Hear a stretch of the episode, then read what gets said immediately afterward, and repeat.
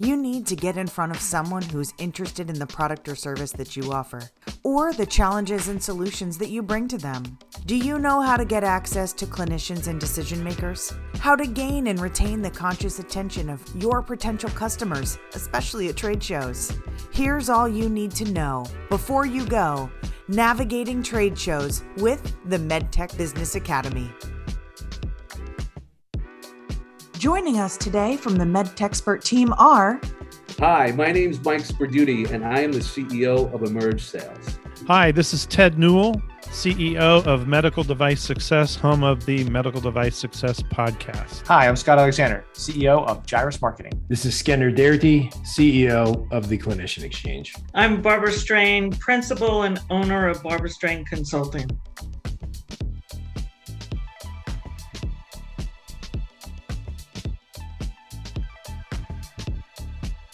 So guys, I'm just wondering, uh, you know, I'm working with my clients and it just seems to me that access to decision makers, to get in front of the clinicians and executives that we want to get in front of, is just becoming more difficult in any medium. And I was just wondering if you guys were experiencing the same thing and what are we doing to try to overcome this uh, challenge? Well, why don't you, why don't you explain that a little bit further, what you're experiencing, Mike? Sure. So look, I mean, to sell anything, you have to get somebody's conscious attention or a meeting where the party is interested in engaging in the subject matter of your product or service or the challenges and solutions that you bring to them. And what I'm finding is because of the shortage of labor that exists in healthcare, because of the the, the increase in demand that's going on, that's, that's happening in the healthcare system, Uh, because people are going back to the doctor for normal procedures that they weren't going to before, that the folks just don't have the time to spend with salespeople and literally just getting their attention, whether it's making a phone call, whether it's using digital marketing, whether it's using email marketing, that the conversion ratios are going down and that, that, that there are less meetings that are happening based on the activity that you used to be doing. You used to be getting a lot more output, that that output is now diminishing. And I was just okay. wondering, so was it's not wondering. It's not COVID. It's not so much COVID related as just time related. Yeah, well, because everybody's now using all of these methodologies that they weren't using before, like inside sales. Everybody's using inside sales for the most part. Digital marketing. Everybody's using digital marketing. Podcasts are becoming more important. Webinars. Everybody's now using these tools, and the market's getting saturated. And so that's impacting the access to the decision maker because they're getting bombarded right now. I know email marketing rates have just plummeted uh, as far as open rates and click-through rates. I mean, we've seen it uh, for all of our clients. So yeah, I can attest to that. I, I think you're struggling too with like, who are the decision makers? Because it used to be really clear, like if you had a surgical product, you go to Doctor Smith and he was your guy and he could say yes. And now like you really can't do, you don't even know what kind of juice he has versus the materials management team or whatever. I think that's part of it too.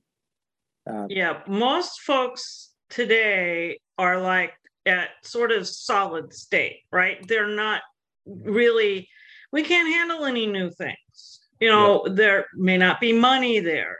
It's, they're still trying to recover, you know, surgical and other procedures. So they're really not taking on a lot of new things unless someone can really show them huge value that's going to make the C E O and the C F O happy. And that's going to be like that for a while. Like we're going to be two years out. And, and I think C F Os at health systems have realized that, hey, if they lock things down, patient care, it's not like patient quality just plummets. It, I think that the bar is going to be permanently higher about how much value you actually have to bring. And you're going to get told no a lot more than you used to. See, it's really funny right now because some of the things that we've seen is as it relates to new business, it's, you're right, Mike, you're spot on. It's so hard to get to anybody and to get any initiatives going. However, in a totally opposite vein for existing customers, sales reps, especially in those elective procedures, are more important today than they've ever been before because there aren't enough, there's not enough labor in the O R suite, right? Primarily for those O R procedures. They're literally looking to those sales reps as, here's a body who can help me put this product, who can put this procedure through. So it's kind of funny that you've got this dichotomy of, uh, on the spectrum of, on one side, I don't have time for you. On the other side, don't leave me. Yeah, I, I, wonder, think- I wonder if this is what, you know, it's funny, before we hit, hit the record button, I was talking about trade shows, you know, so we're talking about access. Mike, you, you started this. It's, what is our access? And trade show would typically be an access point. And I was thinking maybe trade show attendance was down because of COVID, but it could be down because people can't afford to be away from their office, you know, to see patients, to do their surgeries, whatever.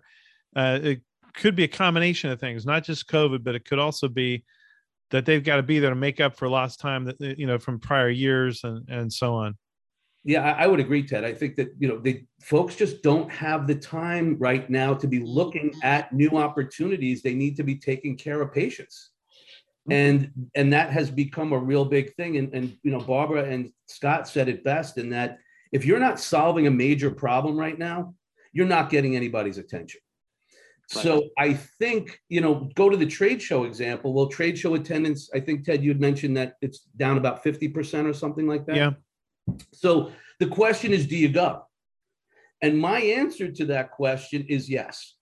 And I'll tell you why.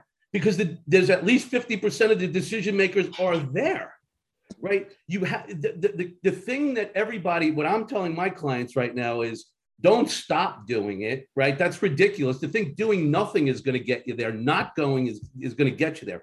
Right now, you got to turn up the frequency, and you just have to be mindful and accept the fact that those projections and those conversion rates are not even close to what they, you know, you're just going to be working a lot harder and a lot longer to get the business today. But the answer is not not going or not doing it. It's doing it and doing it more efficiently. And my last point is, and when you finally get somebody who raises their hand and says, I'm interested, you better be brilliant. And you better be all, all in on, you know, doing the right thing to earn that business. Yeah.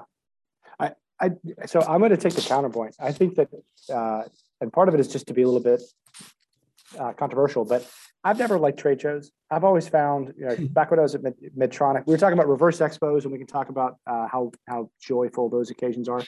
Uh, but but the reality is, how many times do you go to a trade show and um, you end up sitting in a booth, and you have some, you know, the, the only people who are coming up to talk to you are from some far off land, some other country where you don't even, it's not your territory, and you're, I mean, am I wrong, right? And so.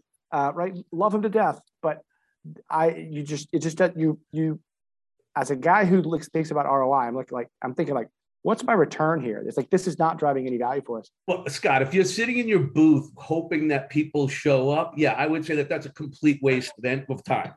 Yeah, I think, yeah. Though, but but if you use a strategy which you can deploy for them, yeah. And that is basically say that you're going to be at the show and give them a reason to stop by or set a lunch meeting or some reason. Yes. So that way you're on the must-see list. Mm-hmm. Now that's a better use of going to the show.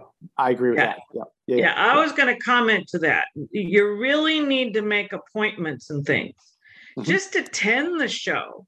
Uh, you can help to support the organization that puts it on and, and do a sponsorship for a, an event or something like that.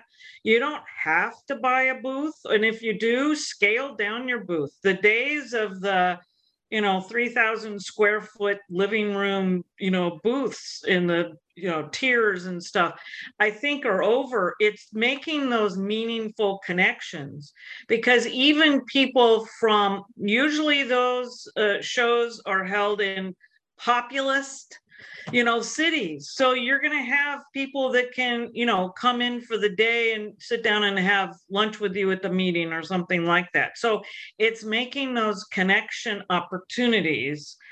Uh, and whether they're, we can love or hate reverse, you know, expos and conferences and all that kind of stuff, but go to where you can make those connections, and it, and it doesn't take much time. So what, what I can tell you is we've been to about five trade shows. We spend a lot of time at trade shows. Uh, our organization would probably go to about twenty to twenty-five a year. We've already been to five this year. Um, and, and the thing I'll tell you is, yes, the provider attendance is down. The supplier attendance is probably at an all-time because everybody's just so excited to be out and about. um, it's, it's, it's, like a, it's like a big reunion for so many suppliers to be there. But what I can tell you is, and just anecdotally speaking, the providers that are there are engaged, per Mike's point. And so, yes, there may not be, the ratio may no longer be ten of them, ten to one, whatever it may be. Maybe it's three to one, but I can tell you they are engaged. And the discussions that I'm having with suppliers are, our overall quantity of discussions are down, but we're having good quality discussions. Yes. Um, and that has definitely been, and take that as an end value of five. That's what we've heard repeatedly. Mm-hmm. I would just like to ask um, uh, Barb or Scott or somebody, explain a reverse trade show. So when you do something really bad in life, and if you're if you're Catholic, there's a thing called purgatory. And and one step below purgatory is a reverse expo. Um, so it's so for basically both reverse, parties. For both yeah. parties, it's not just. Oh, believe me. Oh, it's it's like so. Imagine the the um, the worst parts of being in a trade show, and then you are also. Just anyway, I, I'm not a fan of it. So Scott, you would highly recommend I'll, I'll it. I'll do the I, explanation, and he can do add it. His, so I'll stop know, complaining about it. Let Barbara whatever do comments and stuff. Yeah. So it's where the providers have booths. Yes. And the suppliers line up to see various folks. As you can imagine, some of those lines can be very long because I want to get in with, you know, Acme, you know, provider group and stuff. You get maybe five minutes uh, at best, five minutes? You know, cards get exchanged yeah. and stuff. Now I go to a lot of them because I wear my A V A P hat when I go. So we're looking for mem- potential members and providers to join, and let's get value going really well in healthcare. But then suppliers come to our booth because we want them to support, become members, come to our meetings. So I do a lot of business at um, reverse expos. So wearing a totally different hat in my role as an independent consultant, I have client meetings, I find new clients, have great conversations over, you know, I can't find a table to sit down, here's an empty chair, and pretty soon I got some call set up for next week. So it's an opportunity to get together with people and make good connections. You just have to know how to use that time wisely. Yeah. Okay. You, okay. You, so it's like so, speed, it's like speed dating for business, right? It's it's like being hit on in a bar. By everybody, it just so here's here's what happens is you agree to stand in a booth, and there's a line of people that are that are just like banging your door down, and they have the most important widget that you've never even heard of. Like I, sh- I'm sorry, I kid you not. um, this is a true story. We were in the reverse expo. I'm, I won't mention which one, and we had a guy that was standing there. It was getting bothered because we were having an actual conversation with a supplier that had something interesting. And you could tell he's getting agitated because literally they stand in line. And he got up and he's like, let me tell you about clocks. And sorry if this is your company, my apologies. I don't mean to slam anybody, but like, this is one of those where like, really? It's synchronized clocks for hospitals, because what happens in the instance that uh, you somebody records a time of death at twelve oh four, and then somebody else records something at twelve oh five, some service that had been provided before that, and maybe the insurance doesn't pay it. And I'm standing there like, dude, no, like why? And and the reality is, and forgive me, I'm going to sound harsh because uh, I'm all hopped up on beef and brisket and uh, and pecan pie for lunch. But the, the reality is I didn't want to meet with you when it was on my terms.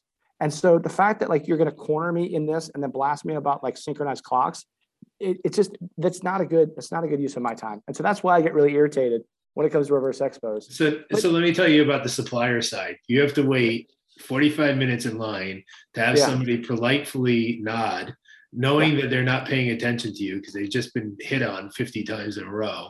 Yeah. And then you just say, okay, who do I talk to? And then they say, you know what? Give me a call, send me an email. So it can get lost in that litany of other email with the other forty-five people that waited in front of you to yeah. talk to the same person. Yeah. yeah. I, I, I do think so. If so, now let's think about the positive. And then Barbara, you can you can actually correct me on on uh, all the terrible things that I've said about synchronized clocks. My apologies to the company that that's their life mission. But um, biscuit and uh, beef brisket and he can't buy. Um, where where it would be much more valuable. You have to put up with. I know, right? Uh, and we work together on some things. So where um, where it'd be really more valuable is if you recognize that Scott Alexander from Mercy is going to be at this Reverse Expo. If you can reach out ahead of time and say, "Hey, Scott, I know you're busy. Reverse Expos, we understand it's a step down from purgatory, right? I know you're going to be busy. I'd love to find fifteen minutes with you mm-hmm. and talk to you about my synchronized clocks."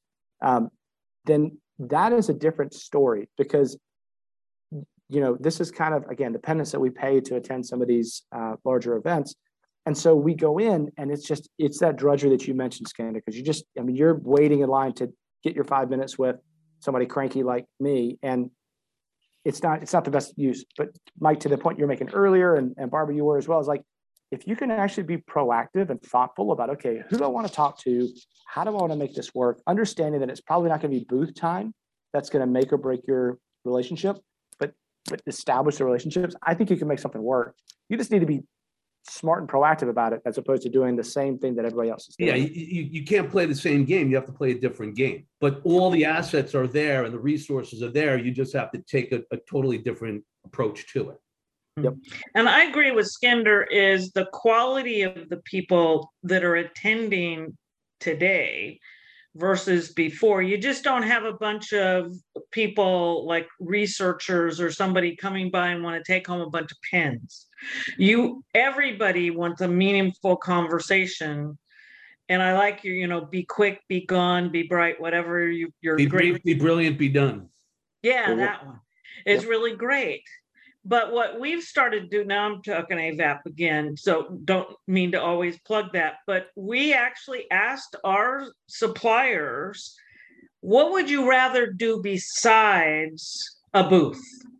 And we got a lot of great feedback. So we're going to provide opportunities for small focus groups and other things to mm. go on during our meeting so that it's not just waiting for somebody to come by your booth. And we're very careful about right sizing how many per the attendees and things, because we know that people aren't just going to stand around and wait and see everybody, right? So we think that, and we had a conversation about this maybe six months or way ago in one of our webinars, but trade shows is like, do they go away? Do they provide something? Don't they? I think we need to rethink them because they are a lot of waste.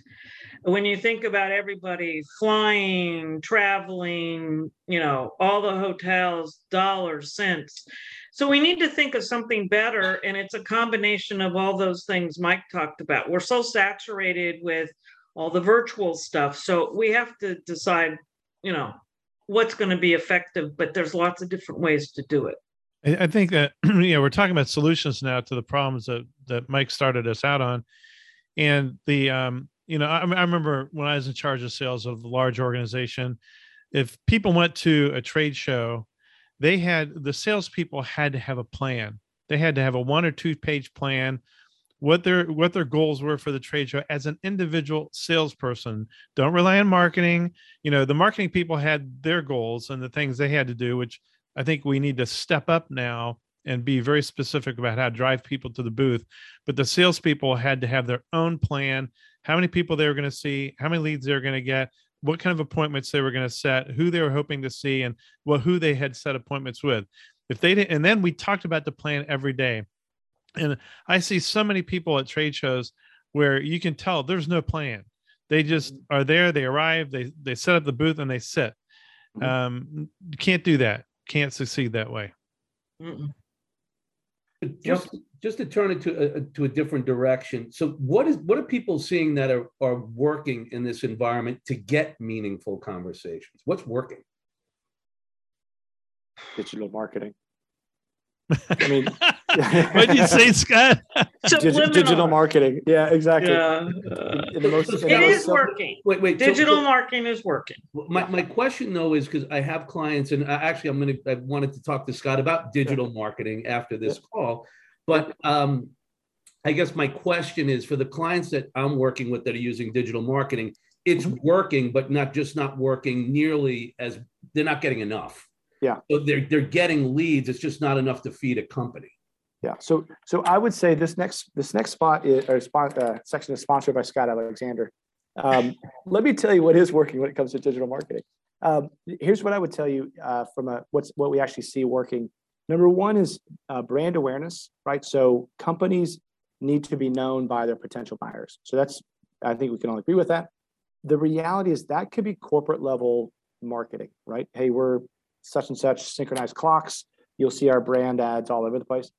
The the thing that that is working uh, really well though is relationship building. So when you're doing when you're doing outreach, it can't be as Alexander synchronized clocks. It needs to be Scott Alexander reaching out to Doctor Barbara Strain or whatever the case might be. And and I think that's the thing that people get wrong a lot when it comes to digital is you think, okay, we have a website, we're done. Wrong answer, right? Okay, so we have a website uh, and we have an email campaign. Okay, that's nice. But what you really need is you need to think about how do you build relationships, because no one's ever going to buy millions of dollars, a, a two million dollars surgical robot because they saw an ad on Facebook, like never going to happen. But so you need to understand the purpose of what digital marketing and marketing in general is about, which is to establish the relationships so that you can then get, get into the doors. Uh, so that's what's working. Right? I want to build off of that. It's content. Um, mm-hmm. And not just, you know, the, there's brand awareness content, and then there's more in-depth content, content. You have to use the first part to get to the second part. Okay. So if you don't have decent stuff on, on uh, Facebook, Instagram, LinkedIn, whatever it may be, just something to catch people's eye, so that when you do have meaningful content, and that's where we're seeing a lot of engagement is with K O L development, key opinion leaders, and really leveraging and building up a cadre of key opinion leaders and sending them out there to advocate on your behalf, okay? And really finding ways to get these, these physicians, nurses, value analysis people, whoever they may be, these professionals, to advocate on your behalf amongst their peers. And hopefully it's done with the proper altruistic means, not necessarily just, I'm talking about, I'm the, the lead, the great, greatest surgeon in the world, and I use this product because really I use it because the company's paying me. But hopefully you've identified a surgeon that ultimately really likes the product, uses the product, and swears by that product. You want to talk about real content in today's market. That's what's moving the mark. That's what we're seeing. I mean, we're, we're, we're developing more K O L development for just putting speakers into remote society meetings. Um, mm-hmm, you know, mm-hmm. Some of the big companies used to skip some of those remote society meetings. They might go to the national chapter meeting, but they weren't going to the local meetings. Well, now they're seeing the value of, as you say, Mike, it's harder to get to the, get to the thought leader. It's hard to get to that person. So then now they're expending the resources and the money to do more of these meetings, because those people come there for the C E, the C M E credits, right? Go where they are. Stop doing what you were doing before. Yeah. Right. Because it's that relationship that's just so important, because you have to understand where is that customer, not physically, but in their journey.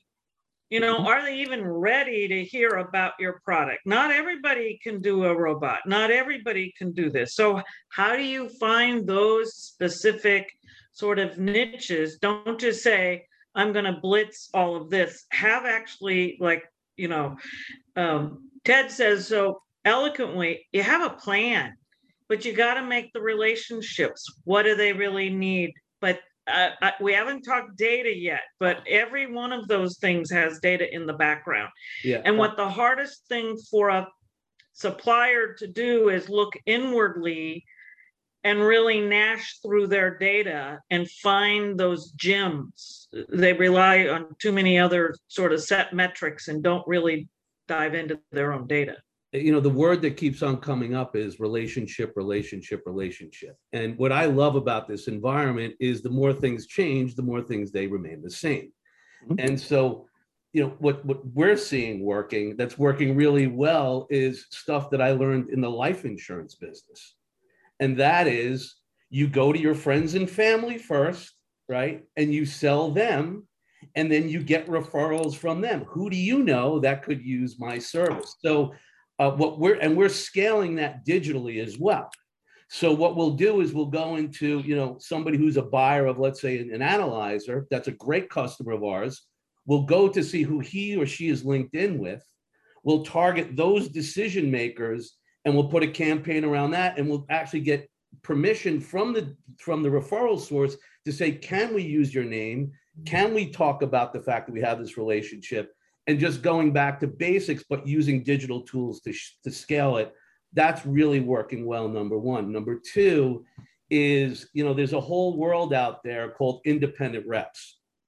And these independent reps have, like, you know, typically ten or fifteen really good relationships, where if you can get them to carry your product, they'll walk you right to the front of the line to get you the attention and the meeting of the decision maker that you're looking for. So back to old school, I think we have to capitalize more on the relationships that we have and pivot from there. Mm-hmm. I, I think that's interesting. I was, uh, a couple of us know a company that um, is looking for really good distributors, independent reps. Um, so we can talk about that, because I think that I think there's something there about if you're a small company. I was kind of going through my head. Maybe this is a little devious because I'm, you know, in in reverse expo purgatory. Uh, maybe this is the reason why I had to go do the reverse expo in the first place.